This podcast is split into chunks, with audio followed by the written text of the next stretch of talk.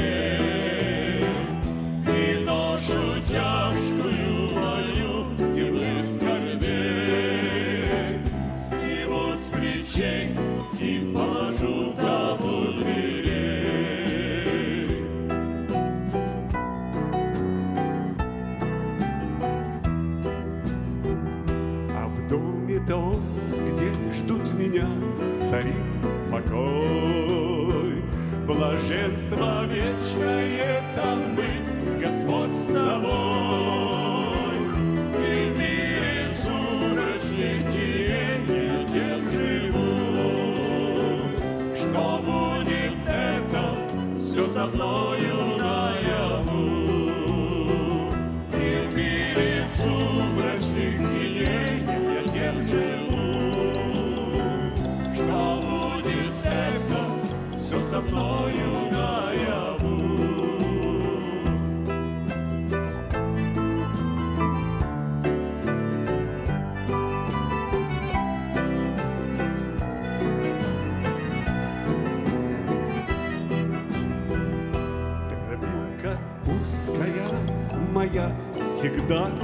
love.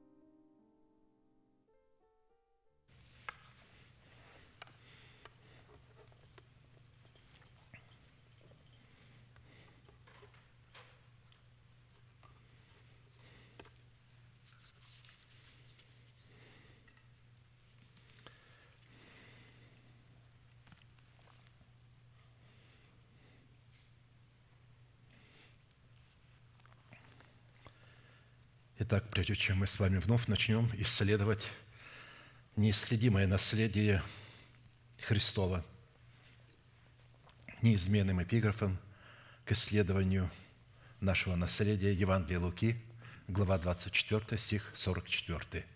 «И сказал Иисус ученикам Своим, «Вот то, о чем я вам говорил еще бы с вами, что надлежит исполниться всему написанному о мне в законе Моисеевом и в пророках и псалмов».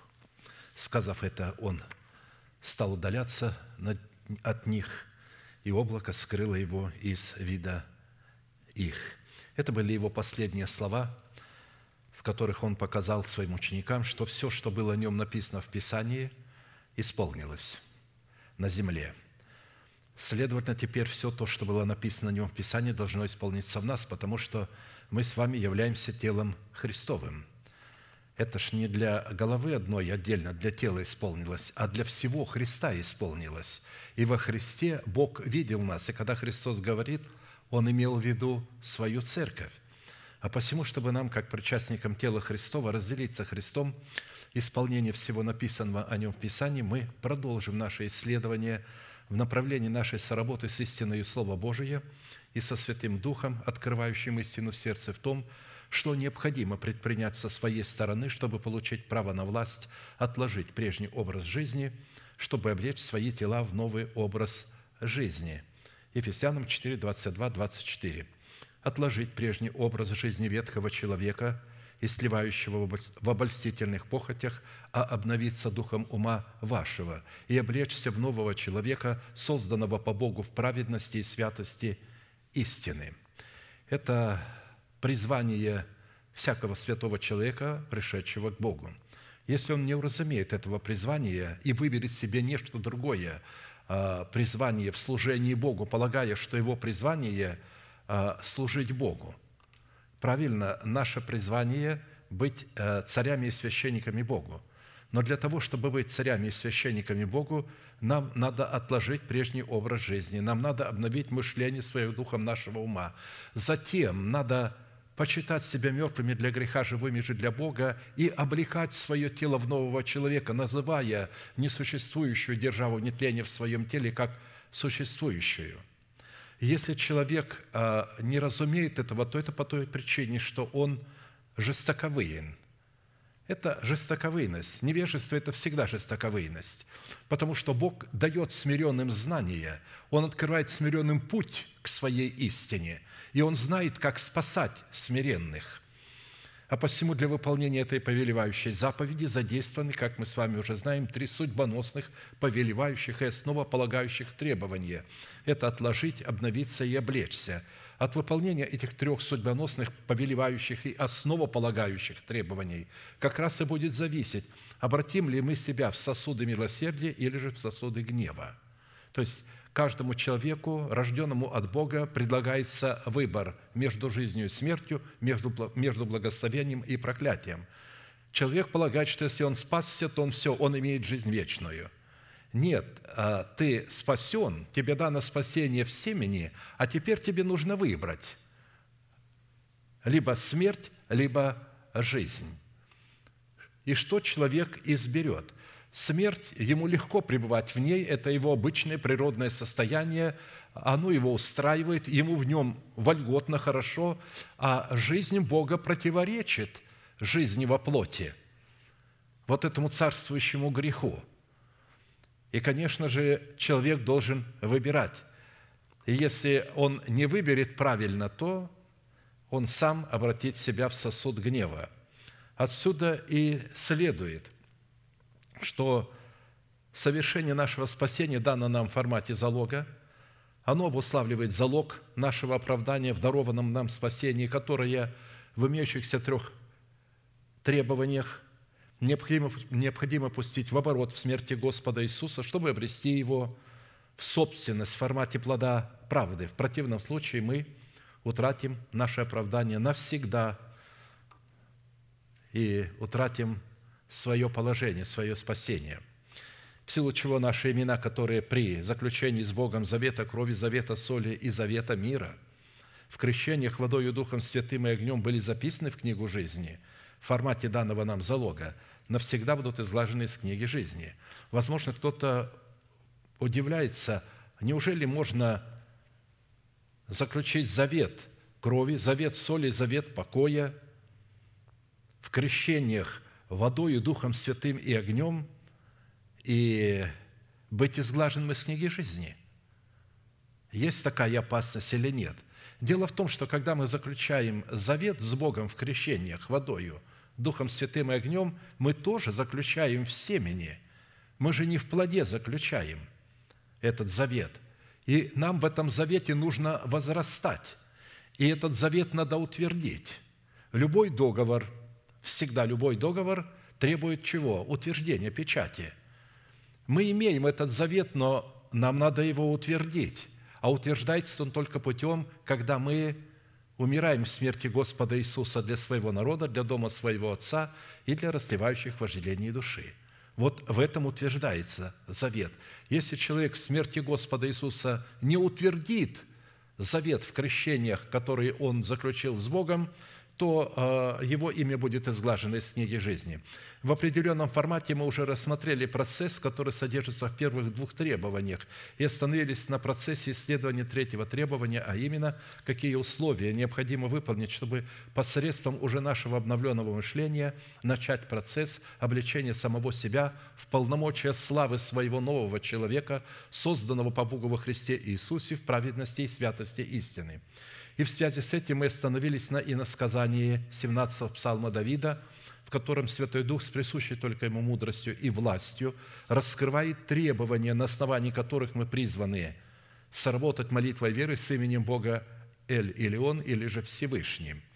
И состоит это условие в том, чтобы в обстоятельствах нашей тесноты, при совлечении ветхого человека с делами его, мы могли бы возвать к Всевышнему как к своему Богу и исповедать веру своего сердца в то, кем является для нас Бог во Христе Иисусе, что сделал для нас Бог – во Христе Иисусе, кем мы приходимся Богу во Христе Иисусе, и что нам необходимо предпринять, чтобы наследовать все то, что сделал для нас Бог во Христе Иисусе.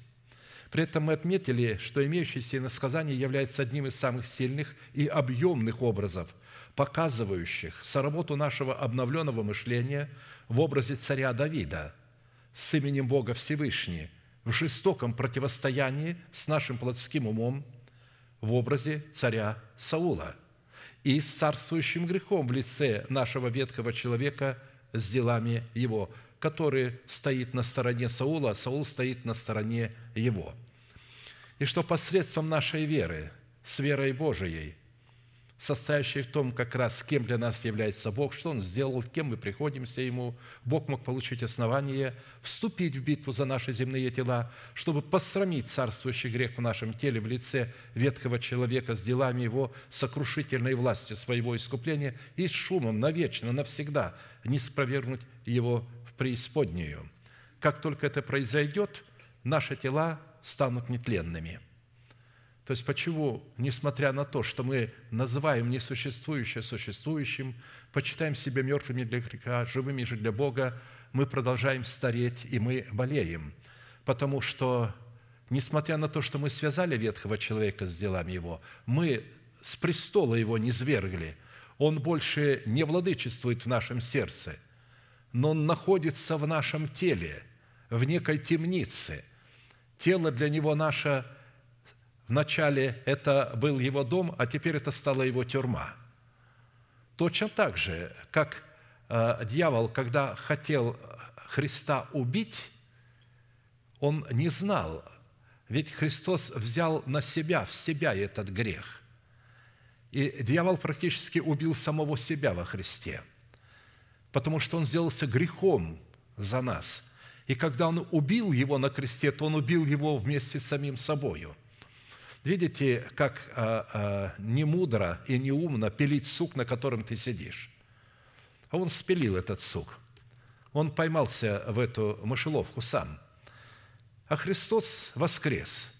И когда Он воскрес, мы воскресли вместе с Ним. Вы скажете, мы этого не чувствуем. Однако некоторые из нас чувствуют это в своем духе, и даже это передается на нашу эмоциональную сферу – Почему а, это передается на нашу эмоциональную сферу? Потому что а, мы избавились от депрессии, от плохого настроения. Вы знаете, когда не хочется жить, безразличие – это атака духа смерти. А он атакует именно тогда, когда у нас нет тесных общений с Богом. Это должен быть звоночек. Не таблетки, а, там, депрессанты какие-то пить, а бежать к Богу – сказать, Господи, я умираю для моего ветхого человека, я умираю для моих желаний, да будет милость Твоя надо мной. Вот как Давид возвал в тесноте своей Господу. Поэтому по своему характеру молитвенная песня Давида содержит в себе три части, в которых представлен один из эталонов характера нашей правовой молитвы, присущий нам как царям, священникам и пророкам – Первая часть, как мы с вами знаем, определяет состояние сердца Давида как воина молитвы, а также наше с вами сердце, что является основанием для правового статуса его молитвы, присущей царям, священникам и пророкам. А вторая часть уже раскрывает содержание самой правовой молитвы, то есть как нам следует молиться. которая присуща царям, священникам и пророкам, и которая дает Богу основание избавить нас в образе Давида от руки всех наших врагов, потому что под Давидом мы рассматриваем своего нового человека, под Саулом плотское мышление, которое противостоит Давиду, хочет убить Давида, не соглашается с ним, завидует ему и так далее. И поэтому, если э, Давид не спасет Саула, то он погибнет. И Давид спасает Саула в его внуке Мефифосфее. Помните, да, этот красивый образ, когда он сидит у него за столом и говорит, «Я мертвый пес, кто я такой, господин мой?» А дед его обращал на Давида, и а, наоборот, Давид ему говорил, «Кто я такой, что ты гоняешься за мною?» Ведь я ничто, а ты за мной гоняешься. Но э, Саул понимал, он не ничто, он помазанник Господень, такой же, как и он, но только почему-то с ним Бог не имеет общения, с Давидом имеет. Потому что мы с вами отметили, что помазание э, – это не гарантия на спасение, к которому так сегодня люди стремятся. Гарантия на спасение, когда ты воин молитвы – Давид был воином молитвы и был помазанником Господним. Этот был помазанником Господним, но не был воином молитвы. Поэтому Бог сказал о Соле, «Я помазал его в гневе моем». А Давида он помазал в благоволении своем, сказал, «Нашел я мужа по сердцу моему».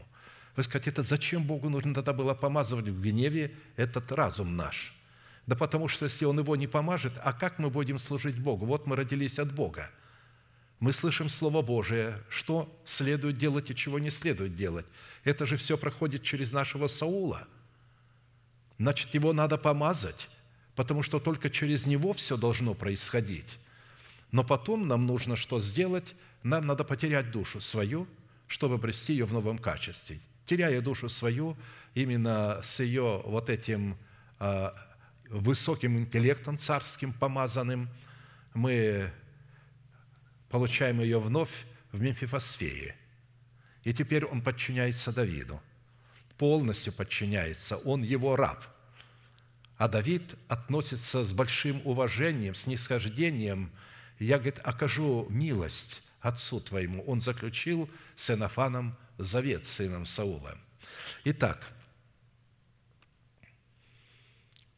третья часть в эпическом жанре описывает – саму молитвенную битву, которая находится за гранью нашего разума. И в определенном формате мы уже рассмотрели первую часть и остановились на рассматривании второй части, которая раскрывает содержание правовой молитвы в восьми именах Бога Всевышнего. Познание и исповедание полномочий, которые содержатся в сердце Давида в восьми именах Бога, позволили Давиду возлюбить и призвать до ста поклоняемого Господа, чтобы спастись от своих врагов – если человек не познает Бога в Его именах, он не сможет полюбить Его. Как можно любить того, кого вы не знаете? Тем более вы не можете видеть Его своими очами. Как мы можем Его полюбить? Только изучив, познать через Слово. И когда мы через Слово познаем, кем является для нас Бог во Христе Иисусе и что Он сделал в этих восьми именах, которые относятся к завету, тогда у нас появляется трепетная любовь к Богу. У нас появляется желание увидеть своего Отца в лицо, узнать, какое его сердце. Ведь всем хочется, знаете, когда люди выросли в детских домах и вдруг узнают, что у них где-то есть отец и мать, они ищут, они хотят узнать. Им говорят, слушайте, а может он негодный такой, и тогда что? Они говорят, все равно хочу увидеть. Но это если э, э, земного отца хотят увидеть, хоть и негодяй, но хочу увидеть моего, кто он мой отец, мои корни, кто меня родил. А здесь он меня родил, а я его не знаю. А я его не знаю, как я его могу любить. Вот почему нужно познать имена Бога. Он в своих именах раскрывается своим детям. Но Он хочет, чтобы дети хотели узнать, какой Он. И когда Он видит, что дети ищут Его, Он говорит, если вы будете искать Меня, я буду найден вами. вы найдете меня. Филипп говорит, Господи, покажи нам Отца, и довольно для нас. Тогда он ему отвечает, столько времени я с вами, ты не знаешь меня, Филипп. Разве ты не знаешь, что я в Отце, и Отец во мне, видевший меня, видел Отца? Когда мы познаем имена Бога в восьми полномочиях таких вот Его, вы знаете, мы начинаем отражать характер Отца. И люди могут встречаться с Богом через нас. Мы становимся похожи по своему характеру, не лицом, а по своему характеру. Ангелы видят нашего духовного человека, они восхищаются. Почему? Бога-то они никогда не видели. И им дана возможность увидеть Бога в церкви, в лице церкви, в этой многоразличной благодати Божией. Потому что у нее очень много лиц у церкви. И они начинают видеть вот характер Бога, которому они служат. Они его не видели никогда. Они слышат Его голос, они чувствуют Его власть, они трепещут, но они Его не видели. И только через церковь они могут Его видеть. А посему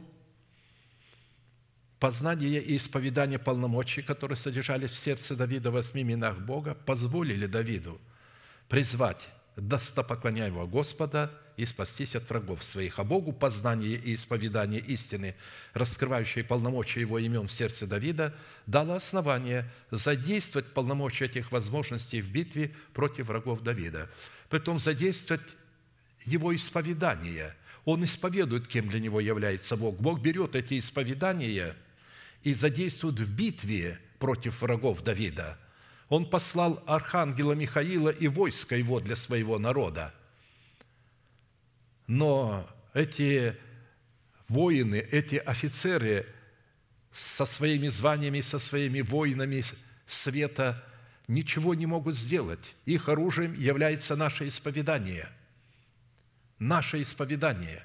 И когда мы исповедуем не то, что говорят наши чувства, не то, что говорят врачи, не то, что говорят политики – не то, что говорят лжеапостолы, лжепророки или душевные люди, а то, что говорит Господь через свое благовествуемое слово, через своих апостолов, через своих пророков. Когда мы на это смотрим, тогда у Бога есть основание взять вот это исповедание и облечь нас в это исповедание. «Возлюблю Тебя, Господи, крепость моя, твердыня моя, и прибежище мое, избавитель мой, Бог мой, скала моя, на Него я уповаю, щит мой, рог спасения моего и убежище мое, призову достопоклоняемого Господа, достойного поклонения, и от врагов моих спасусь». То есть призову. Надо знать, как призывать Бога. Если человек не знает, как призывать Бога, а, он не сможет его призвать. Это не значит стать на колени и кричать, «Господи, Ты где?» Или просто начать его прославлять? Отнюдь нет. Призвание начинается «послушаю, что скажет Бог». Человек приносит себя в жертву живую святую и ждет, что скажет Бог.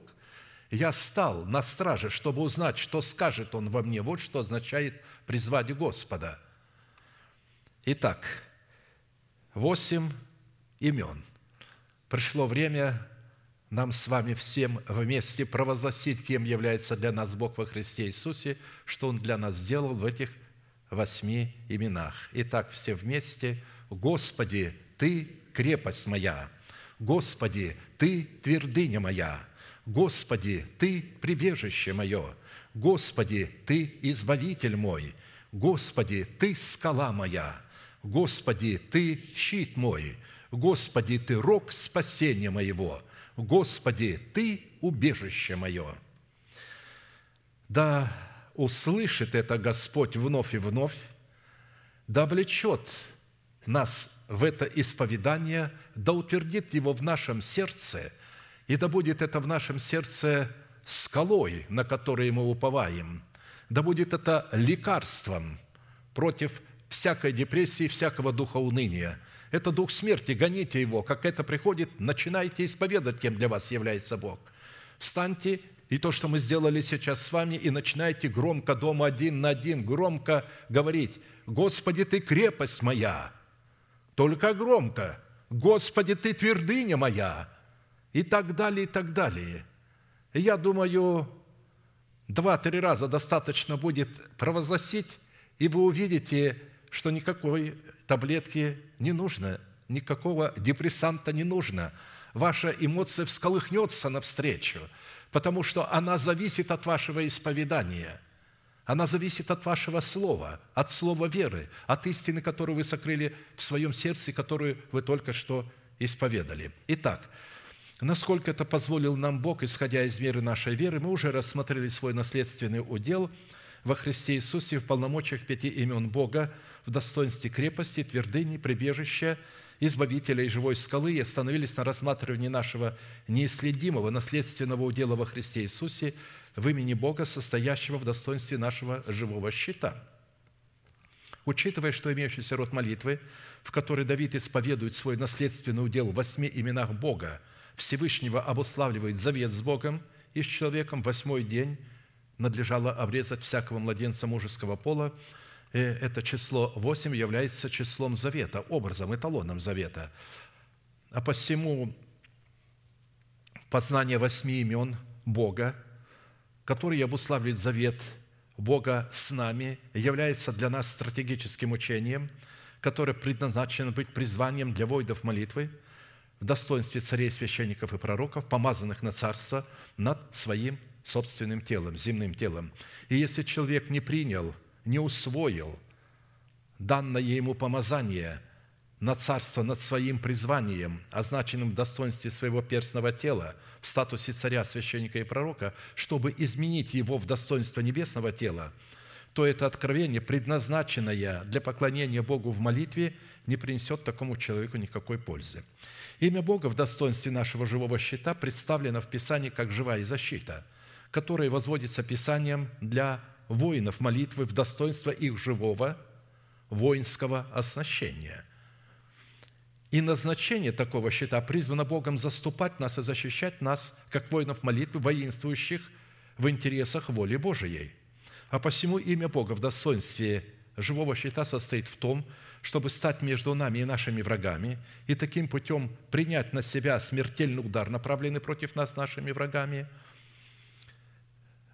чтобы избавить нас от тленного семени греховной жизни наших отцов по плоти – и так, чтобы дать Богу основание стать как одесную нас, так и между нами и нашими врагами, чтобы как в одном, так и в другом случае принимать на себя удар, направленный против нас нашими врагами, нам необходимо соработать своей верой с именем Бога в достоинстве нашего живого щита. И двинулся ангел Божий, шедший пред станом сынов Израилевых, и пошел позади их. Двинулся стол облачный от лица их и стал позади их, и вошел в средину между станом египетским и между станом израильским, и был облаком и мраком для одних, и освещал ночь для других, и не сблизились одни с другими во всю ночь». Здесь мы видим, что а, щит, живой щит, действует только для такого человека, который вышел из Египта. Правда, этот щит проявил себя и в Египте, крови, которой помазали на перекладине и на косяках дверей в крови пасхального агнца. Он там защитил их от гнева Божия. Но здесь написано о защите не от гнева Божия, а от гнева Египта, от этого а, душевного человека, который господствовал над нами, от Саула. Это образ Саула здесь, который гонится, ведь плотской ум – это душевный человек – Поэтому э, Египет – это душа, образ души. И мы видим, как этот Саул ничем не отличается от этого Египта. Это образ, и он гонится за нами. И мы чувствуем, когда наш разум не подчиняется, он вдруг возмущается, почему это его так унижают, почему ему не дают возможности решить, что такое зло и что такое добро – Почему он должен понимать так, как пастор говорит, у него есть свой разум, то есть своя голова? Разум начинает кипеть от возмущения. Но когда вы его смирили, тогда он смотрит с обожанием на нового человека. И тогда он ожидает с трепетом Слово Божие через того человека, которого послал Бог. В данных обстоятельствах когда Египет нашей души попытается возвратить нас в рабство, наш новый человек при сотрудничестве с именем Бога, живая защита, будет слышать в свой адрес шум преследующего его врага, от которого он был освобожден, путем того, что смертельный удар, направленный против нашей свободы от греха, в это время падет на Христа, который будет вознесен от земли и пригвожден ко Христу. Иисус об этом написал так, «Чужим стал я для братьев моих и посторонним для сынов матери моей, ибо ревность по доме твоем снедает меня. Домом Божьим являемся мы с вами. Ревность его снедала, и злословия злословящих тебя падают на меня». То есть они злословят э, Бога не напрямую, они злословят Дом Божий. Дом Его мы. Они злословят, потому что это дом Небесного Отца. И он говорит, у меня есть, говорит, ревность по доме твоем, потому что его злословят. Они говорят, и это вы говорите, дети Божии, и это святые, и так они поступают. Вот, и начинается злословие.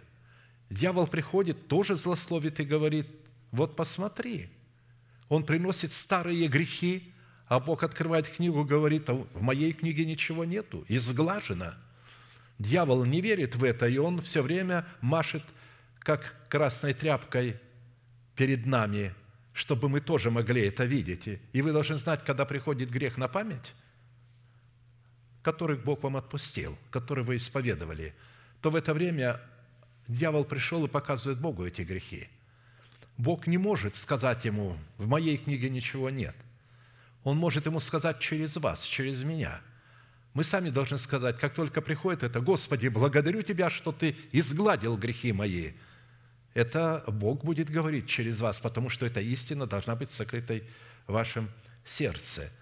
И поэтому он говорит, злословие злословящих тебя падают на меня. Он берет на себя грех своего народа, грех Дома Божьего, для того, чтобы избавить нас от настоящего лукавого века. А посему свойства и лексика в определении имени Бога щит, как и предыдущие имена Бога Всевышнего, не могут быть найдены ни в одном из имеющихся словарей мира. Таким образом, быть нашим живым щитом, чтобы принимать на себя наследственный удар зловещего рока, преследующего нас через тленное семя наших отцов. Во-первых, это защищать и заступать нас от гнева Божия, что и произошло в Египте. Бог защитил их от своего гнева через кровь Агнца пасхального. Защищать и заступать нас от обольщения лукавого. И жрецы делали то же, что делали Аарон и Моисей. Он бросил змея, и они, то есть э, э, пополз змей, жезл брошен, и они бросили жезл. Это и есть обольщение лукавого. Когда он делает ложные знамения, такие же, как и здесь, он говорит, значит, здесь Господь. Но только жезл Моисея а, взял и поглотил жезл этих волхвов. И Моисей взял за хвост свой жезл, и исчезли позолоченные посохи. Знаете, это были, эти, это были знаменитые люди. Чтобы вы знали, это были князья, это были жрецы. Они были очень богатыми людьми. Их а, а, были золотые а, жезлы с бриллиантами. И вот эти золотые жезлы с бриллиантами исчезли. Осталась простая палка, на которой опирался Моисей – ведь пастуху не нужен золотой жезл, ему нужен жезл, чтобы, если овечка упала куда-то, чтобы ее достать. Жезл, рогатина такая, и он достанет ее. И эта рогатина такая, что э, на ее конце обычно медный наконечник делался, чтобы оно было оружием от волков, от медведя, от льва. И когда э, лев или медведь нападал на стадо, то пастух этим жезлом бил – и он побежал этим жезлом. Э, пастухи были смелые люди. Давид говорил, и льва, и медведя убивал раб твой, и с этим необрезанным филистимлянином будет тоже. Итак, защищать и заступать нас от злого клеветнического языка. А злой клеветнический язык – это опять душевные люди, которые принимают худую молву друг о друге и разглашают ее. Или же просто из-за зависти, или просто так, просто пошутить просто посмеяться. Но не смейтесь друг над другом. Смейтесь над дьяволом.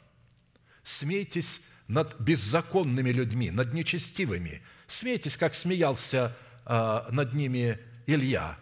Он говорит, может, Бог ваш на горшке там еще не окончил испражняться. Кричите громче, чтобы он услышал. Вот что он имел в виду.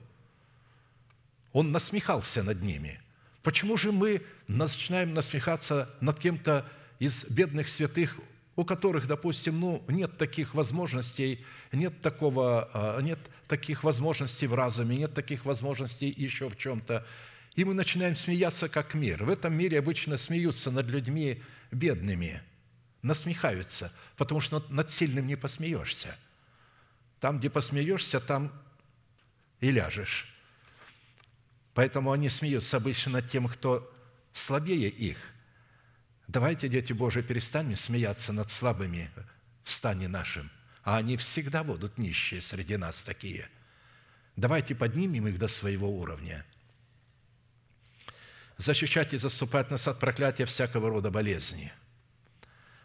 Когда врачи будут смертельный приговор выписывать нам, а я вам скажу, что э, сами врачи говорят, что 70% этих приговоров э, э, ложные. Они не могут точно установить диагноз, и только из 100% только 30% будет правильный диагноз – Поэтому часто они не могут установить, и поэтому не знают, чем лечить. И человек болеет, они думают одно, лечат одним, потом другим, потом третьим, потом, наконец-то, найдут и радуются, как дети. Я помню, я несколько месяцев ходил а, а, к врачу, и он никак не мог во мне ничего определить, а у меня жестокие боли. Я показываю, мне кажется, то ли сердце, не пойму, что болит, то ли... Он проверяет меня, все нормально, все нормально – и только потом, когда а, уже этот недуг вышел наружу, это был Шинглс. Вот, он увидел, а, не, О! он стал как ребенок радоваться, пробежал мне книгу, открыл, показывает, вот энциклопедия, видишь, что у тебя? А, а, у нас, говорит, есть хорошие таблетки, я тебе сейчас дал, он дал мне пять таблеток, не помню или сколько, в день по одной. На вторую, вторую, когда я выпил, у меня все боли прошли. Полностью все исчезло – а если бы он сразу это понял, то у меня сразу бы исчезло. Знаете, сколько я людей таких встретил? А, как-то с одним братом говорю, брат, что с вами? Он говорит, ужас, болит, все. А жена говорит, да ничего у нее не болит, потому что она же не видит, она не чувствует, это чувствует он. А я ему говорю, у вас, видимо, это, потому что это не видно, но оно жестоко болит. И хорошо, если здесь, а если на глаза, тогда человек ослепнет – это такая боль, что многие люди умирают. И этот вирус есть у всех людей, с ним рождаются. И он иногда просыпается и один раз, и второй раз. Я просто э, говорю, это проклятие от всякого рода болезни. Но Бог нас э, избавил от этого рода проклятия. И поэтому мы начинаем говорить, Господи, благодарю Тебя, открываем с благодарением свои желания. Благодарю Тебя, что Ты избавил меня от болезни, Ты взял ее на себя – и я называю, начинаю называть несуществующее как существующее, давая Богу время. Если сразу не происходит сверхъестественным путем, то тогда я работаю первичным словом со вторичным словом. То есть я иду к врачам и говорю, Господи, дай им мудрость и так далее, и благослови их руки. То есть это э, всегда э, работа первичного слова, вторичное слово – Лекарство – это вторичное Слово Божие. Первичное – это «и сказал Бог, да произведет земля». Вот земля произвела. Мы едим хлеб – это вторичное Слово Божие. Но есть первичное Слово, мы сейчас тоже едим хлеб. Это первичное Слово Божие.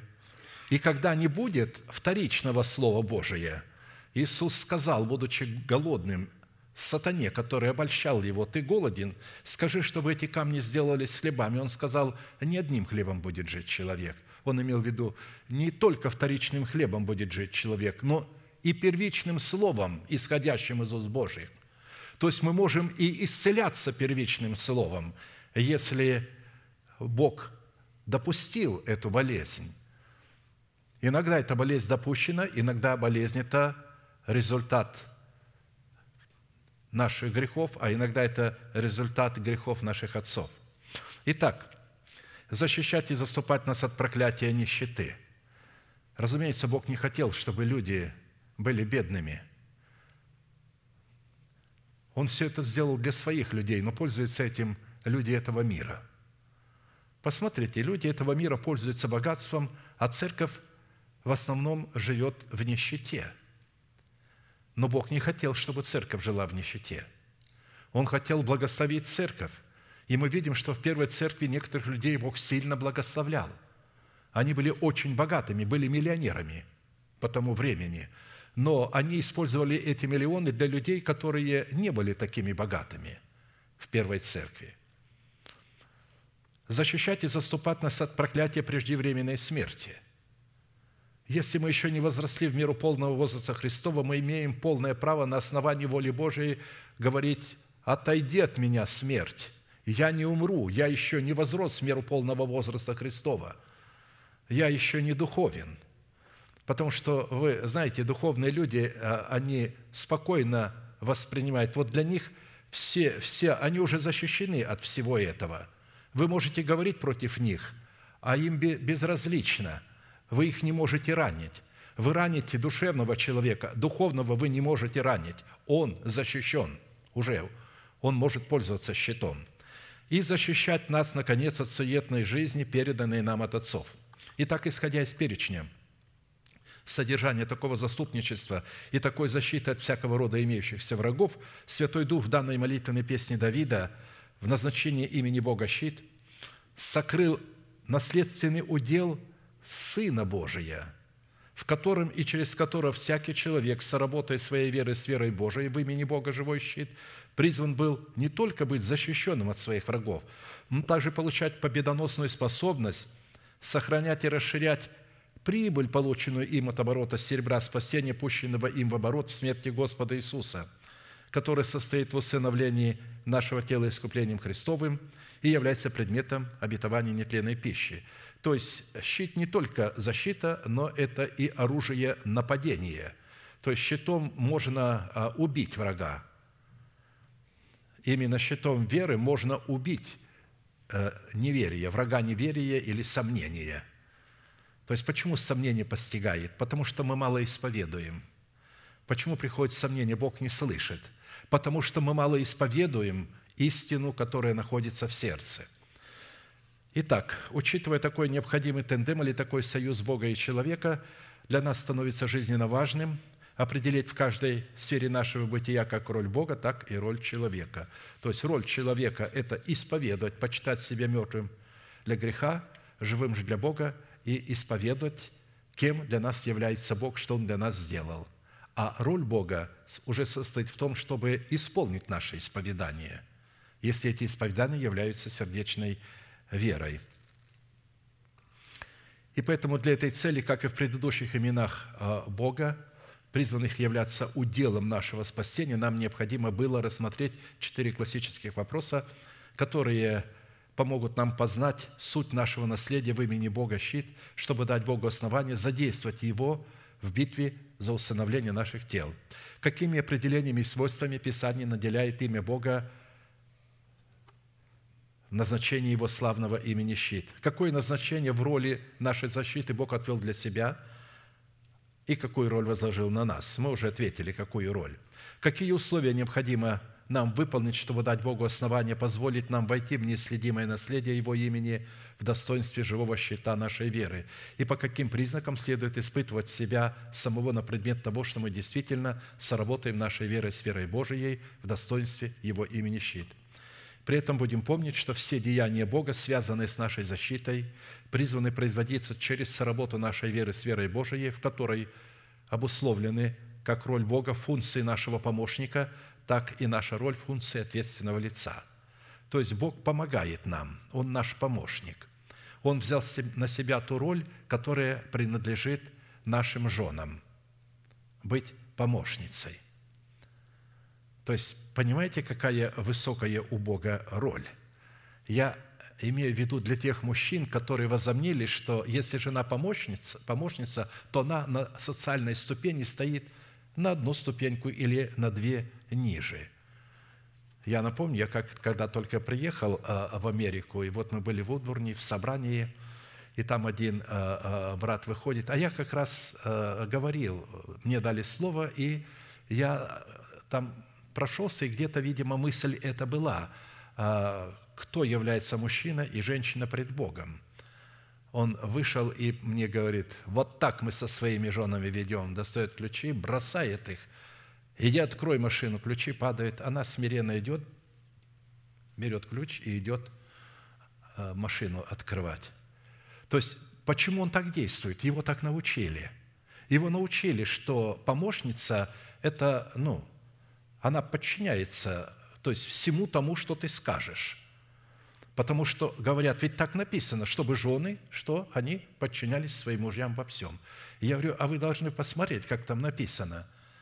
Там написано, как церковь повинуется Христу, так жены должны повиноваться своим мужьям во всем, как церковь во всем повинуется Христу. А как церковь Христу повинуется? Церковь повинуется Христу на основании Священного Писания. Писание говорит, если придет какой-то пророк и будет говорить того, чего нет в Писании, сожгите такого пророка или побейте камнями. Потому что он говорит не то, что в Писании. Если ваш муж будет требовать у вас нарушения заповедей Божьей, не исполняйте их – если он что-то требует такое, что вам кажется неразумное, не исполняйте. Потому что вы не рабыня, вы же жена. А евреи это хорошо знают. И во время то есть бракосочетания я часто говорю, когда раввины сочетывают э, мужчину и женщину, то они говорят женщине, скажи, даешь ли ты клятву перед Богом, если твой муж – будет изучать Тору, то ты будешь стоять за него и будешь стоять с ним, потому что они объясняют, что слово «помощник» на иврите означает три э, функции. Это стоять за него, стоять с ним и стоять против него. Три функции. Тогда как, как можно стоять за него, с ним и одновременно против него? Так вот, они учили, если он будет следовать Торе, то есть Пятикнижию, ты будешь стоять с ним и за него. Но если он начнет отступать от Торы, ты должна пойти против него. Даешь слово «да», и только тогда он сочитывает. Так вот в чем состоит. А, а, Бог не мог, потому что Бог создал мужчину и женщину по образу и подобию своему и дал и тому, и тому имя человек. Имя Ева – это уже Адам дал своей жене, а Бог дал – жене имя человек. И мужчине, и женщине Бог дал имя человек. И когда этого церковь не знает, она навязала это миру, и мир тоже так считает, что жена, она ниже мужа. Она не ниже, просто у нее роль другая. Просто другая роль, другая функция. А у мужа другая функция. Они должны дополнять в браке вот эти две функции, сработая правильно – Э, они должны дополнять, построить свой брачный дворец. Но я сейчас не об этом, а о том, каким образом мы должны соработать своей верой с верой Божией, потому что вера Божия – это помощник. Тем не менее, этот помощник, мы выполняем свою роль, и только тогда мы даем Богу основание выполнить свою роль, помочь нам – Поэтому до тех пор, пока мы не выполним нашей роли, состоящей выше указанных трех требований, совлечь себя ветхого человека, обновить свое мышление и начать процесс обличения своего тела в нового человека, у Бога не будет основания выполнить свою роль, чтобы разрушить державу смерти в нашем теле и на ее месте воздвигнуть державу нетления. Не имея ясных и исчерпывающих ответов на эти вопросы, которые мы можем получить исключительно – через наставление вере у нас не будет никакой возможности пустить в оборот серебро спасения, которое дано нам в формате залога, чтобы получить свое спасение в собственность в плоде правды, взращенного в едеме нашего духа – это означает, что без неукоснительного и добровольного повиновения благовествуемому Слову человека, обладающему полномочиями отцовства Бога и его помощников, находящихся с ним в одном духе, у нас не будет никакой возможности получить прибыль в плоде правды от семени залога, пущенного нами в оборот. То есть мы даже не будем знать, как его пускать. Как написано, все обетования Божии в нем, да, и в нем аминь, в славу Божию через нас. То есть апостол Павел говорит, что все обетования во Христе Иисусе вы можете получить только через нас. Другого пути нет. Через признание не только слова, но и этого человека. 2 Коринфянам 1, 20. А посему будем помнить, что только тот человек, который жаждет слышания Слова Божия, Бог дает жаждущим, вникает в это Слово, живет этим Словом, пребывает в этом Слове, и это Слово пребывает в нем, сможет устоять в битве против древнего змея и избежать обольстительных сетей дьявола, чтобы наследовать усыновление своего тела искуплением Христовым. А посему без соработы нашей веры с верой Божией мы не сможем угодить Богу. Как написано, без веры угодить Богу невозможно, ибо надобно, чтобы приходящий к Богу веровал, что Он есть, и ищущим Его воздает. В определенном формате мы уже рассмотрели первые два вопроса и остановились на исследовании третьего вопроса. Какие условия необходимо выполнить, чтобы дать Богу основание позволить нам войти в неисследимое наследие Его имени в достоинстве живого щита нашей веры? Три составляющие цену которые дают Богу основания позволить войти в неследимое наследие Его имени, в достоинстве живого щита уже были предметом нашего исследования. Я напомню а, эти определения, и а, мы пойдем к четвертой составляющей, на которой мы с вами остановились. Первая составляющая цены, дающая нам власть на право входить в нетленное и неследимое наследие Христова – содержащийся в полномочиях имени Бога щит, состояла в исполнении условия, дающего способность поклоняться Небесному Отцу в Духе и истине. Бог есть Дух, и поклоняющиеся Ему должны поклоняться в Духе и истине, ибо таких поклонников Отец ищет себе. Второе условие состояло в том, чтобы принять гадитян, то есть людей из а, колена Гадова, которые пришли к нам в пустыню освящения, чтобы представить для нас полномочия имени Бога в достоинстве живого щита, чтобы воцарить нового человека над э, нашим телом. Это образно. И из гадитян пришли к Давиду в укрепление в пустыню люди мужественные, воинственные, вооруженные щитом и копьем, лица, львиные лица их, и они быстрые, как серны на горах. Третья составляющая цены, дающая нам право входить в нетленное наследие нашего Бога, чтобы иметь право пользоваться живым щитом, призвано состоять в выполнении условия для обретения правого сердца пред Богом. «Щит мой в Боге, спасающим правых сердцем». Псалом 7.11. Это говорит о том, что если у нас нет правого сердца, мы не можем пользоваться щитом Бога. Бог не будет нас защищать.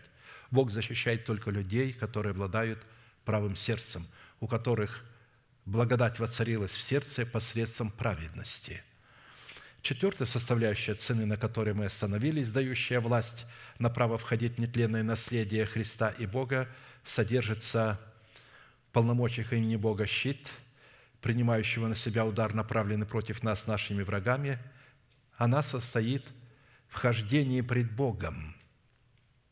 Повеление ходить пред Богом встречается в Писании более двухсот раз, из чего следует, что это повеление возведено в достоинство завета между Богом и человеком, который обуславливает заповедь Господню, исполняя которую мы призваны наследовать жизнь вечную.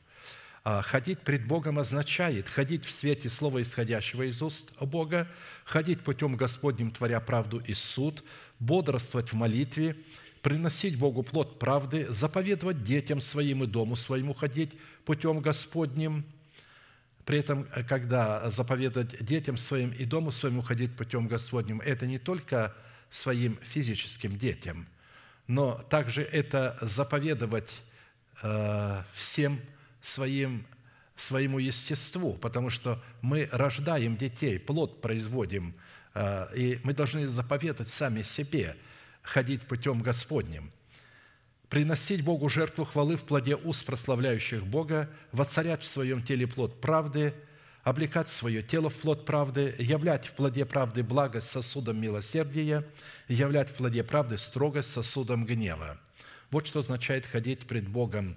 Преамбула же к хождению пред Богом является необходимость через наставление в вере познать, кем для нас является Бог, что Он для нас сделал, кем мы приходимся Ему – и что мы должны сделать, чтобы Он избавил нас от наших врагов. Хождение пред Богом представляет собой образ совершенства, присущего нашему Небесному Отцу – представленному в 12 основаниях стены Нового и Святого Иерусалима. Из множества мест Писания мы решили привести 12 составляющих эталон хождения пред Богом, хотя их и гораздо больше, а посему будем иметь в виду, что за соблюдение заповеди, состоящей в хождении пред Богом, обещана награда, а за несоблюдение обещано наказание. При этом последовательность составляющих не имеет значения. То есть я привожу эти составляющие, но не имеет значения, их можно переставлять местами. На предыдущем служении мы уже рассмотрели шесть составляющих – эталона хождения пред Богом. Первая составляющая эталон хождения пред Богом состоит в повиновении нашей вере, вере Божией, принять в добрую почву своего сердца семя обетования, прогоняющего смерть из нашего тленного тела, чтобы взрастить его в плод Духа в имени Мафусала. Вторая составляющая эталон хождения пред Богом состоит в отцарении плода правды в именах трех сынов Сима, Хама и Иофета – я не буду возвращаться к этому, потому что вы помните это. Третья составляющая эталон хождения пред Богом является необходимостью, подобно Аврааму, принести Богу плод правды, состоящий в оставлении им своего народа, дома своего отца и своей души, чтобы вступить с Богом завет, состоящий в обрезании. Четвертая составляющая эталон хождения пред Богом состоял в необходимости взыскать Господа, чтобы поступать по заповедям Его, а не по деяниям израильтян, которые на самом деле таковыми не являются. Пятая составляющая хождения пред Богом состояла в необходимости, подобно Давиду, утвердить царство над своим собственным естеством. Шестая составляющая талон хождения пред Богом являлась необходимо слушать глаз Господа в словах посланников Бога. А теперь далее. Седьмая составляющая эталон хождения пред Богом, дающим Богу основание быть нашим живым щитом, принимающим на себя удар, направленный против нас нашими врагами, это необходимость ходить путем добрым и держаться стезей праведников, которые ходят по следам овец и пасут козлят своих подле шатров пастушеских. То есть мы рассматриваем, как ходить перед Богом. «Скажи мне, ты, которого любит душа моя, где пасешь ты, где отдыхаешь в полдень? К чему мне быть скиталицей возле стад товарищей твоих?» Если ты этого не знаешь, прекраснейшая из женщин, то иди себе по следам овец и паси козлят твоих подле шатров пастушеских. Песни, песни 1, 6, 7. Стези праведников – это направление к цели Вышнего звания во Христе Иисусе, пролегающее по следам овец, которые следуют за словом человека, облеченного в достоинство пастуха овец.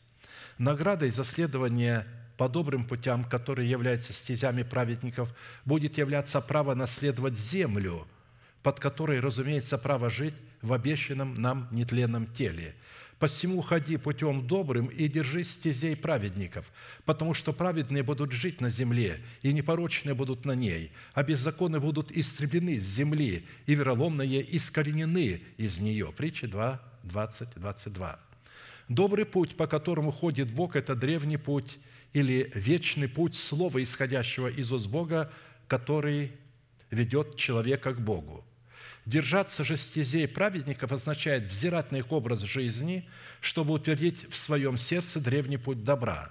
Так говорит Господь, остановитесь на путях ваших и рассмотрите, и расспросите о путях древних, где путь добрый, и идите по нему, и найдете покой душам вашим.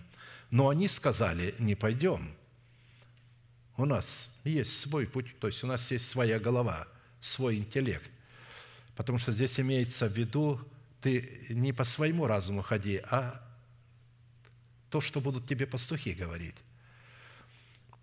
«И поставил я стражей над вами, сказал, слушайте звука трубы». То есть в песне песнях это «паси козлят подле шатров послушеских». А здесь эта же мысль говорится «слушайте звука трубы». Но они сказали «не будем слушать». Итак, слушайте народы и знай собрание, что с ними будет. Слушай, земля, вот я проведу на народ сей пагубу, плод помыслов их. Ибо они слов моих не слушали, и закон мой отвергли». Иеремия 6, 16, 19. То есть, что Бог приведет на них пагуба, в чем она состоит? Плод помыслов их. Я так понимаю, вот то, что ты понимаешь, в это тебя Бог и облечет. В Писании древний путь правды и света представлен в сердце избранного Богом человека в начальствующем учении Христовом, которое запечатлено в Едеме его сердца в двенадцати жемчужных воротах Нового Иерусалима, в двенадцати основаниях стены Нового Иерусалима, в плодах древа жизни, растущего посреди Нового Иерусалима, в двенадцати драгоценных камнях, вложенных в двенадцать золотых гнезд на судом наперстнике первосвященника. При этом следует иметь в виду, что именно посредством двенадцати драгоценных камней, вложенных в двенадцать золотых гнезд на судном наперстнике первосвященника, мы становимся воинами молитвы, посредством которой мы получаем основание входить двенадцатью жемчужными воротами в пределы Нового Иерусалима к сокровищам, содержащимся в двенадцати плодах древа жизни. Именно взращивание в Едеме своего сердца древа жизни призвано соделаться державой жизни, воздвигнутой в наших телах воскресением Христовым. Кроткий язык – древа жизни, необузданный, сокрушение духа. Ходить пред Богом – это иметь кроткий язык, это обуздывать себя истиной, сокрытой в сердце. Восьмая составляющая эталон хождения пред Богом – дающим Богу основание быть нашим живым щитом, принимающим на себя удар, направленный против нас нашими врагами, это необходимость посредством своей целенаправленной молитвы дать Богу основание избавить нашу душу от смерти и ноги наши от преткновения. На Бога уповаю, не боюсь. Что сделает мне человек? На мне, Боже, обеты Твои. Тебе воздам хвалы ибо Ты избавил душу мою от смерти, да и ноги мои от преткновения, чтобы я ходил пред лицем Божиим во свете живых». Псалом 55, 12, 14. «Чтобы я ходил во свете перед лицем Божиим, во свете живых». До тех пор, пока мы не воздадим Богу наши обеты, состоящие в выполнении своей роли, в завете, заключенном между нами и Богом, наша душа не будет избавлена от смерти – в которой она пребывала по факту своего рождения от суетного семени отцов, содержащим в себе генетическую программу беззакония, и у нас не будет никакой возможности ходить пред Богом или пред лицом Божьим во свете живых. А у Бога не будет основания являть себя в качестве живого щита, чтобы принимать на себя удар, направленный против нас, нашими врагами, живущими в нашем теле и вне нашего тела. Как написано, «Вот я в беззаконии зачат, и во грехе родила меня мать моя». Вот Ты возлюбил истину в сердце, и внутрь меня явил мне мудрость. Окропи меня и сопом, и буду чист, омой меня, и буду белее снега. Дай мне услышать радость и веселье, и возрадуются кости Тобою сокрушенные. Отврати лицо Твое от грехов моих, и изгладь все беззакония мои. Сердце чистое сотвори во мне, Боже, и дух правый обнови внутри меня». Когда однажды Бог пророку Иезекиилю сказал – привел его на одно поле, и там было много сухих костей. И он говорит, видишь эти кости, сын человеческий, сухие кости, могут ли они жить? Он говорит, ты знаешь, господин. Он говорит, скажи к этим сухим костям, чтобы они сблили, сблизились с другом и э, э, чтобы жилами покрылись, а потом плотью. А потом говорит – вдохни дух, и они оживут, и стало великое полчище». Именно вот эта мысль здесь у Давида. Он говорит, дай мне услышать радость и веселье, и возрадуются кости тобой сокрушенные. Почему эти кости разбросаны, почему не сокрушенные? Потому что в смерти Господа Иисуса мы будем сокрушены, а в воскресенье Его мы возрадуемся – Поэтому всегда, когда мы сеем себя, мы всегда будем плакать. С плачем несущий семена, с радостью возвратится, неся снопы свои. Поэтому он говорит, дай мне услышать радость и веселье, и возрадуются кости тобою сокрушенные. Отврати лицо Твое от грехов моих, и изгладь все беззакония мои. Сердце чистое сотвори во мне, Божий, и дух правый обнови внутри меня». А это все только через смерть и воскресение Господа Иисуса. А если человек не понимает, как себя в смерть Господа Иисуса погрузить. Если он просто будет говорить, Господи, я погружаю себя в Твою смерть. Нет, так не происходит. Надо сказать, Господи, по слову Твоему, я умираю для своего народа, для дома своего Отца и для своих расливающих желаний. Вот о чем идет речь. Это и есть погружение в смерть Христа. Мы же умираем для своего народа, потому что наш народ, культура нашего народа господствовала над нами. Мы были зависимы от нашего народа, мы были зависимы от нашего дома, мы были зависимы от нашей душевной жизни. Но когда мы восстаем в воскресенье Иисуса Христа, мы больше не зависим от этих трех институтов власти. Теперь они зависят от нас. Теперь наш народ зависит от нас. Теперь мы свет для нашего народа, и мы можем его спасти. Мы свет для дома нашего Отца, и мы можем его спасти. Мы свет для нашей души, и мы можем ее спасти. Итак, в молитве, которая дает Богу основание избавить нашу душу от смерти и ноги наши от преткновения, чтобы мы ходили пред лицем Божьим во свете живых, и таким путем дали Богу основание быть нашим живым щитом, принимающим на себя удар, направленный против нас нашими врагами. Эта молитва, как я уже сказал, в которой мы в смерти Господа Иисуса призваны умереть для своего народа, для дома нашего Отца и для расливающих вожделений души, что относится к нашей роли – что даст Богу основание выполнить свою роль, отвратить лицо свое от грехов наших и изгладить все беззакония наши, сотворить в нас сердце чистое и обновить внутри нас правый дух, зная, что ни тленным серебром или золотом искуплены вы от суетной жизни, переданной вам от отцов, но драгоценную кровью Христа, как непорочного и чистого агнца, предназначенного еще прежде создания мира, но явившегося в последние времена для вас, уверовавших через Него в Бога, который воскресил его из мертвых и дал ему славу, чтобы вы имели веру и упование на Бога. 1 Петра 1, 18, 21. То есть, нетленным серым или золотом искуплены мы от суетной жизни. Когда? Когда мы умерли для своего народа, для дома нашего Отца и для расливающих вожделений души. Если мы не умерли, а просто берем и говорим, «Господи, я принимаю это обетование, я искуплен от а, суетной жизни, переданной от отцов. Он говорит, как ты искуплен? Ты же не умер для нее. Искупление подразумевает, что ты должен в смерти Господа Иисуса умереть для дома своего Отца, а ты не умер. Я ничего для тебя не могу сделать. Ты не даешь мне основания, ты не выполнил своей роли. Ты не ходишь предо мною. Мы рассматриваем, что такое ходить пред Богом – Девятая составляющая эталон хождения пред Богом, дающим Богу основание быть нашим живым щитом, принимающим на себя удар, направленный против нас нашими врагами, это необходимость обрезать крайнюю плоть сердца, чтобы получить основание облечь свое сердце в страх Господен, что даст нам способность любить пришельца, сироту и вдову. Итак, Израиль, чего требует от тебя Господь Бог твой? Только того, чтобы ты боялся Господа Бога твоего – ходил всеми путями Его, а ходить путями – это ходить пред Богом, и любил Его, и служил Господу Богу твоему от всего сердца твоего и от всей души твоей, чтобы ты соблюдал заповеди Господа и постановления Его, которые я заповедую тебе сегодня. Вот все это означает ходить пред Богом, все эти составляющие, дабы тебе было хорошо.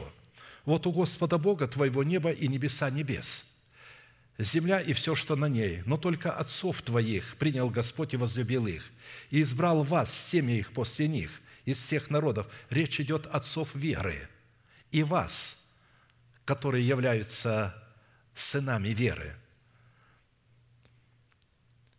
Избрал из всех народов, как ныне видишь. Итак, обрежьте крайнюю плоть сердца вашего. Обратите внимание, то есть через пророка обращение не крайнюю плоть, а крайнюю плоть сердца вашего, и не будьте впредь жестоковыйны, потому что обрезание крайней плоти не лишает вас жестоковыйности. Вы так и остаетесь, и я останусь так жестоковыйным, пока сердце мое не будет обрезано. А когда сердце будет обрезано, тогда моя жестоковыйность уйдет. И не будьте впредь жестоковыйны, ибо Господь Бог ваш есть Бог богов, и Владыка владык, Бог великий и сильный, и страшный, который не смотрит на лица и не берет даров, который дает суд сироте и вдове и любит пришельца и дает пришельцу хлеб и одежду. Любите и вы пришельца, ибо сами были пришельцами в земле египетской.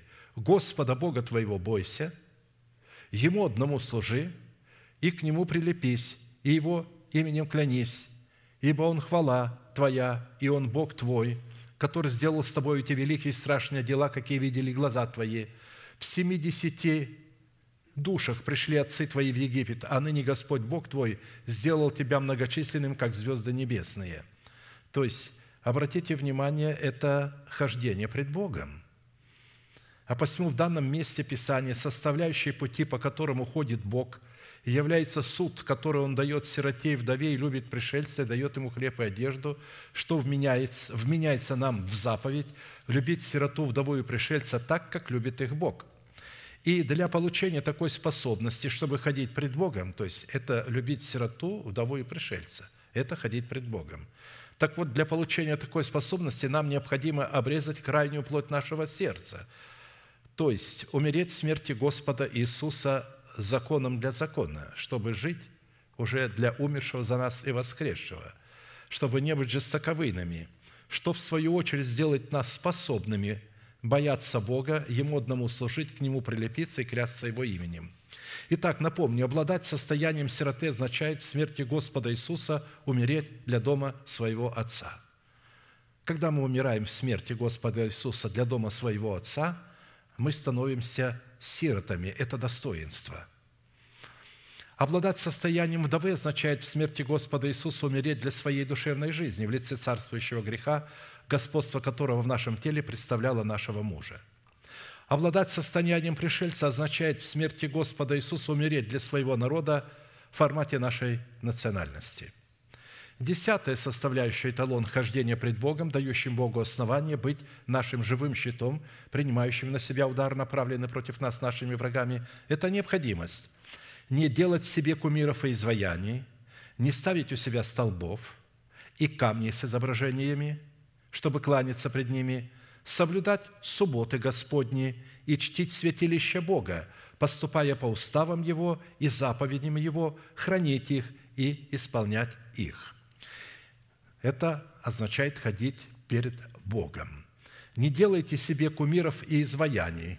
Когда мы не делаем себе кумиров и изваяний, мы ходим пред Богом. А когда мы начинаем делать себе кумиры и изваяния, мы уже ходим перед кумирами своими изваяниями.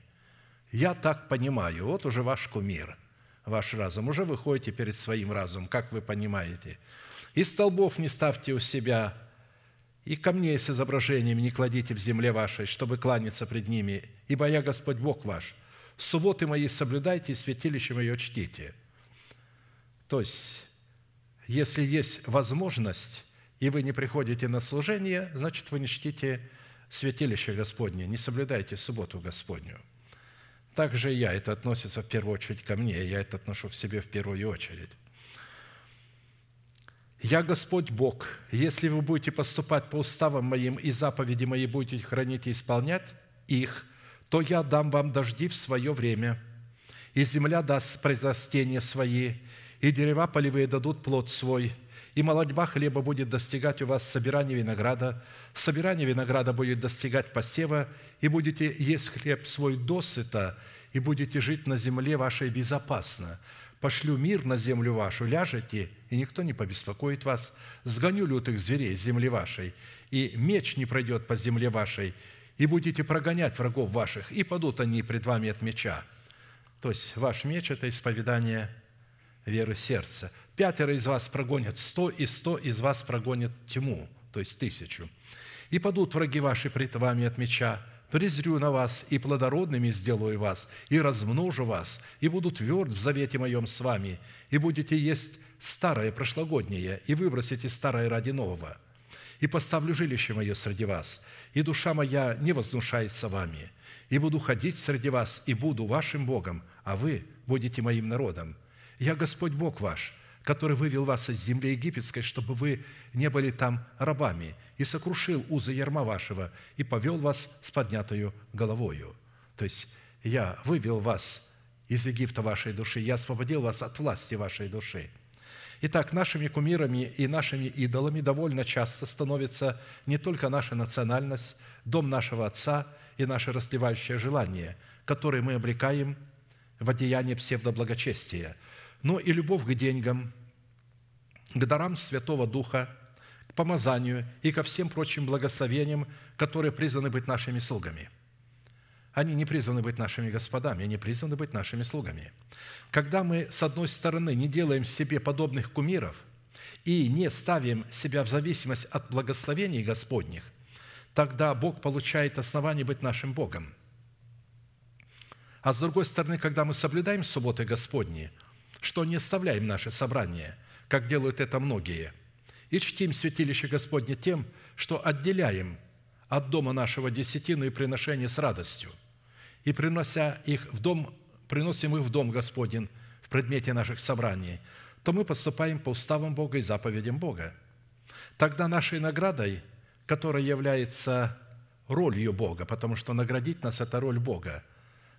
Это является роль Бога, Его прерогатива в завете, заключенном между нами и Богом. Будет то, что Бог даст нам дожди в свое время, и наша земля даст произрастение свои, и дерева полевые дадут плод свой, и молодьба хлеба будет достигать у нас собирания винограда, собирание винограда будет достигать у нас посева, и мы будем есть хлеб свой досыта, и будем жить на земле нашей безопасно, потому что Бог пошлет мир на землю нашу, мы ляжем спать, и никто нас не побеспокоит, так как Бог сгонит лютых зверей с земли нашей, и меч не пройдет по земле нашей, и мы будем прогонять врагов наших.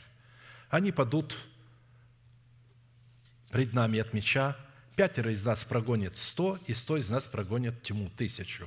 И падут враги наши пред нами от нашего меча, от наших исповеданий. И Бог презрит на нас тогда и сделает плодородными нас. То есть мы тогда начнем взращивать обетования Божие и размножит нас, и будет тверд в завете своем с нами, и мы будем есть старое прошлогоднее, и выбросим старое ради нового. И Бог поставит жилище свое среди нас, и душа Его не вознушается нами, и Он будет ходить среди нас, и будет нашим Богом, а мы будем Его народом.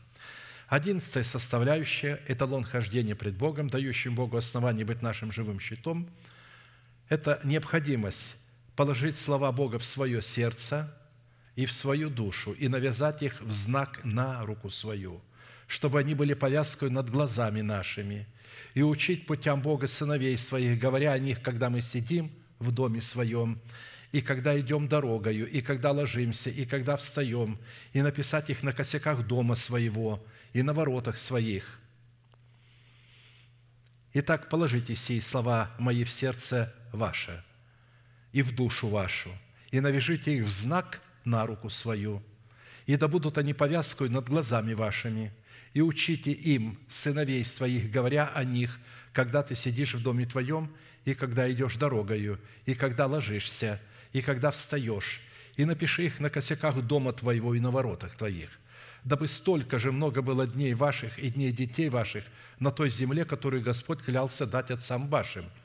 Сколько дней небо будет над землею, ибо если вы будете соблюдать все заповеди сии, которые заповедую вам исполнять, будете любить Господа Бога вашего, ходить всеми путями Его, то есть ходить пред Богом и прилепляться к Нему, то изгонит Господь все народы сие от лица вашего, и вы овладеете народами, которые больше и сильнее вас. Всякое место, на которое ступит нога ваша, будет ваша, от пустыни и Ливана, от реки, реки Ефрата, даже до моря западного будут пределы ваши. То есть Бог говорит, в каких пределах точно. Не там, где мы захотим, а вот в тех пределах, которые указывает Бог. Никто не устоит против вас. Господь, Бог ваш, наведет страх и трепет пред вами на всякую землю, на которую вы ступите, как Он говорил вам. То есть то, что принадлежит нам, когда мы ступим на то, что принадлежит нам, Бог наведет ужас и страх на тех, которые держат нашу землю в плену, то есть пользуются ею. Вот я предлагаю вам сегодня благословение и проклятие. Благословение, если послушаете заповеди Господа Бога вашего, которые я заповедую вам сегодня, а проклятие, если не послушаете заповедей Господа Бога вашего и уклонитесь от пути, то есть не будете ходить пред Богом, который заповедую вам сегодня, и пойдете вслед богов иных, которых вы не знаете – когда ведет тебя Господь Бог твой в ту землю, в которую ты идешь, чтобы овладеть ею, тогда произнеси благословение на горе Горизим, а проклятие на горе Гевал.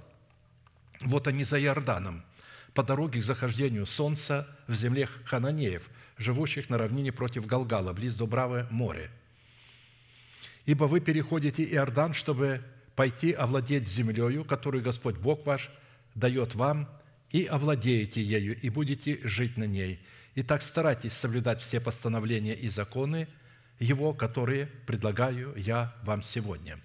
Учитывая, что все слова сии были переданы народу израильскому через уста Моисея и Аарона, которых Бог поставил пасти наследие свое Израиль, которые призваны были наследовать его клятвенные обетования, дать им в наследие и потомках им землю обетованную, под которым, разумеется, образ нашего нетленного тела.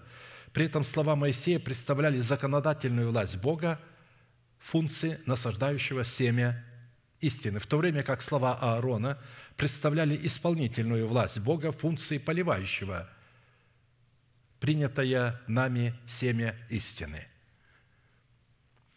И чтобы хождение по путям Бога, хождением по путям Бога наследовать обещанную нам Богом землю в достоинстве нашего нетленного тела, из которого будут изгнаны все народы в предмете нечестивых мыслей и желаний, болезней, всяких наследственных проклятий, которые мы наследовали через суетное семя наших отцов по плоти, для этой цели нам необходимо будет, во-первых, положить сии слова Бога, переданные нам через Его посланников, в свое сердце и в свою душу.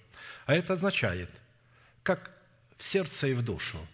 Это означает сработать разумными способностями нашего нового человека с разумными возможностями нашей души, которые мы обновили духом нашего ума.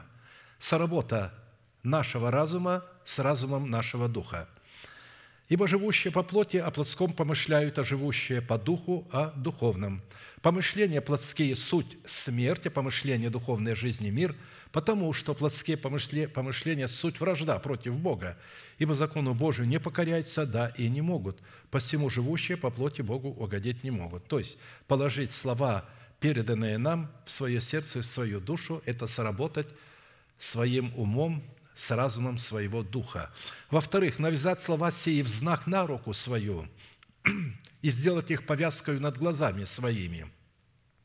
Мы, конечно, образа представляем вот повязку. А, Евреи в прямом смысле делали повязку и писали э, закон Бога э, на этой повязке. Там заповеди были. И чем больше они заповедей напишут, это они расширяли свои воскрели, то есть чтобы видели, вот как они ходят. И на руками были кисточки такие. В эти кисточки тоже, значит, они писали мелко заповеди, вкладывали в эти кисточки, и вот ходили, то есть, и когда в дом заходили, у них есть такая капсула, вот если вы в Израиле будете, то в каждый дом, э, даже в отеле, вы заходите в отель, и там капсула, и там а, 10 заповедей. Вы можете открыть и почитать, и там вот 10 заповедей. И вот евреи здесь, они делают эту капсулу, ставят, и туда 10 заповедей, а живут как сатана. Итак, навязать слова в знак на руку свою и сделать их повязкой над глазами своими. В Писании под образом руки, на которую навязаны слова истины, имеется в виду кроткий язык или язык, обузданный уздою кротости. Кроткий язык древа жизни, но не обузданный сокрушение духа. Везде под словом «рука» имеется в виду исповедание веры сердца. А под образом слов, служащих повязкой над нашими глазами, имеется в виду припоясание чресел ума своего истиной, сокрытой в сердце, что позволит нам бодрствовать в молитве и уповать на подаваемую нам благодать в явлении Иисуса Христа. Посему, возлюбленные, припоясав чресла ума вашего, бодрствуя, совершенно уповайте на подаваемую вам благодать в явлении Иисуса Христа. Как послушные дети, не сообразуйтесь с прежними похотями, бывшими в неведении вашем, но по примеру призвавшего вас святого и сами будьте святы во всех поступках. 1 Петра 1, 13, 15. Именно по мыслям, сокрытым в нашей душе, определяется суть нашего подлинного состояния. Каковы мысли в душе человека, таков и он. Вы скажете, у меня там э, Христос живет, он истина в сердце, а в разуме твоем, мыслях твоих. Если в мыслях твоих нету этого, и в мыслях там что угодно есть, то, э, разумеется, вот такой ты, какие твои мысли. И мы с вами говорили, что во Христе Иисусе э, нету птиц, которые летают, хищных, не то, что там гнездо свить.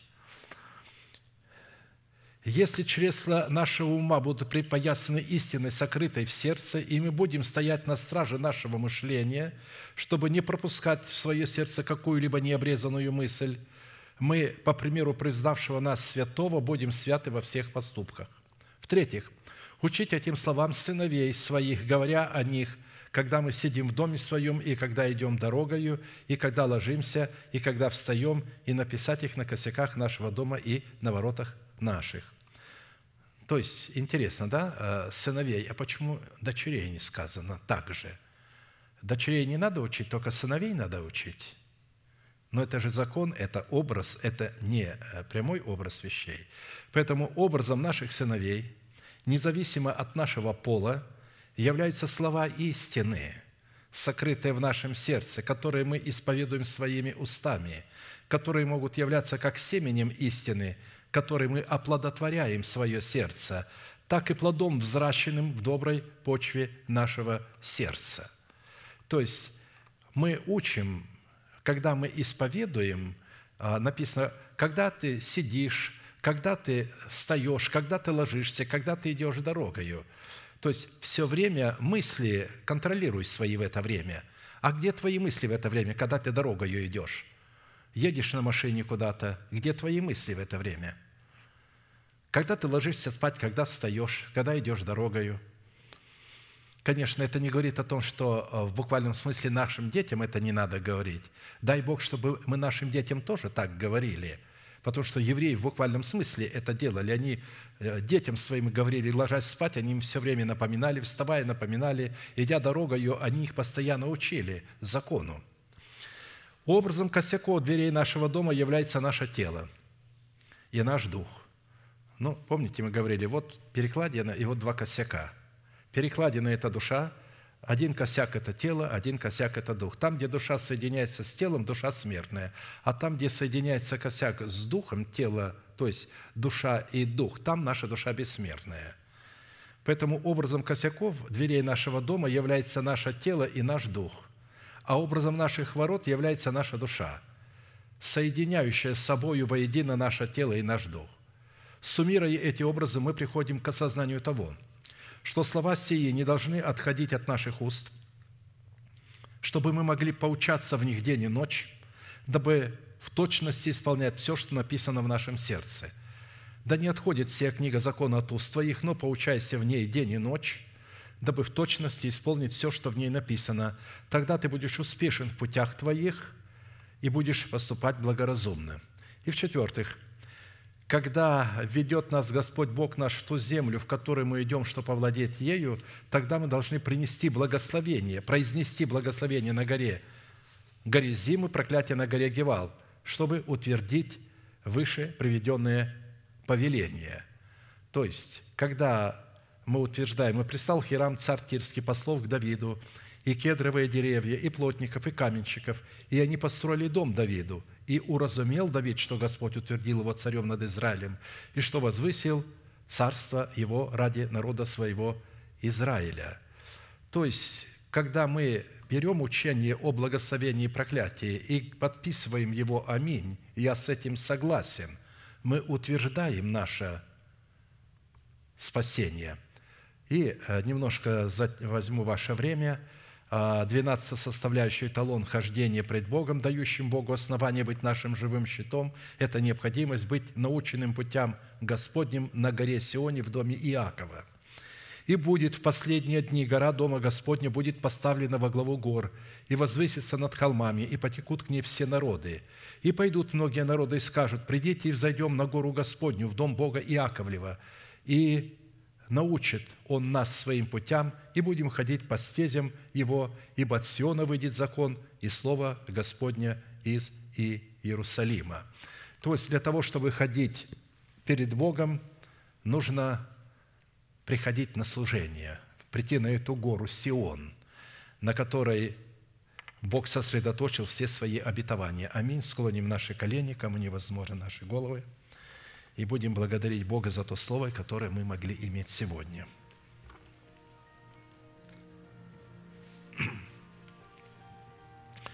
Небесный Отец, во имя Иисуса Христа, мы благодарим Тебя за то слово, которое мы могли иметь сегодня. Сегодня Ты продолжал учить нас, каким образом следует ходить пред Тобою, чтобы Ты мог явить нам милость Твою, которую Ты однажды явил для Еноха, для Ноя, для Авраама, а также для всех святых Твоих, которые ходят пред лицом Твоим.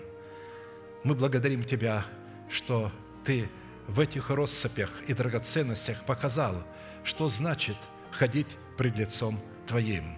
Да пребудут эти слова в нашем сердце, да будут они повязкой над глазами нашими, да будут они также на руке нашей, да будут они также на косяках дверей наших и на перекладине дверей наших, чтобы мы постоянно размышляли о Твоих заповедях, и эти размышления о Твоих заповедях являются предметом хождения пред Твоим лицом. Благодарим Тебя за это многообразие и разнообразие и поклоняемся пред Тобою, великий Бог, Отец, Сын, Дух Святой. Аминь.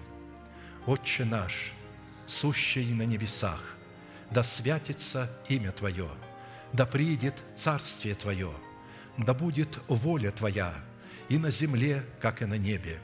Хлеб наш насущный подавай нам на каждый день, и прости нам долги наши, как и мы прощаем должникам нашим. И не введи нас во искушение, но избавь нас от лукавого.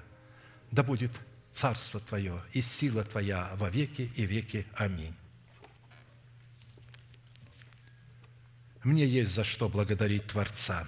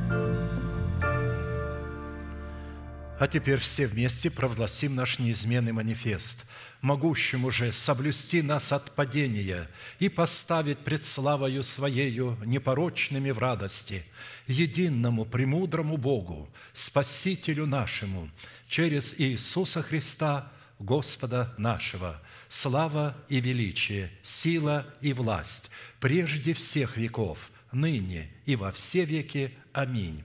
Наше служение будет продолжаться с 10 до 12 молитва бдения. Следующее служение – воскресенье в 12 часов дня. Теперь с миром Божьим да благословит вас Господь в пути ваших, жилищах ваших. Можете поприветствовать друг друга.